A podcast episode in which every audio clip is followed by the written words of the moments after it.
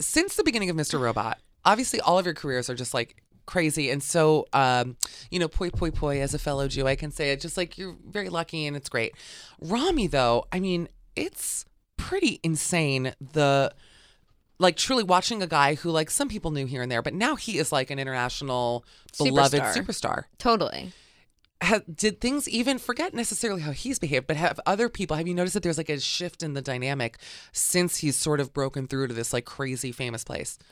Um, not on set and not with any of us, but obviously, like walking around in public or anything like that is just so crazy. And now, anytime we're on location, he they have a like bodyguard for him, Wow.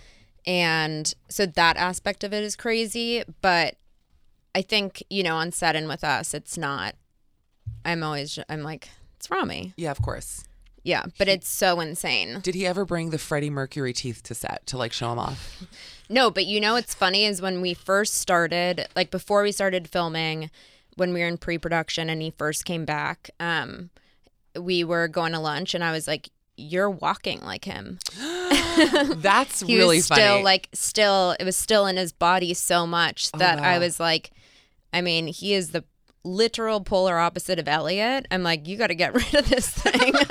yeah, like this uptight, like Yeah. like kind of strange computer guy versus you know bucktoothed, uh, Totally. live aid Freddie Mercury. yeah, Yeah, but he was wild. still walking like him. It was it's pretty it was pretty crazy. That's really this shows you his gift, doesn't Yeah. it? Seriously.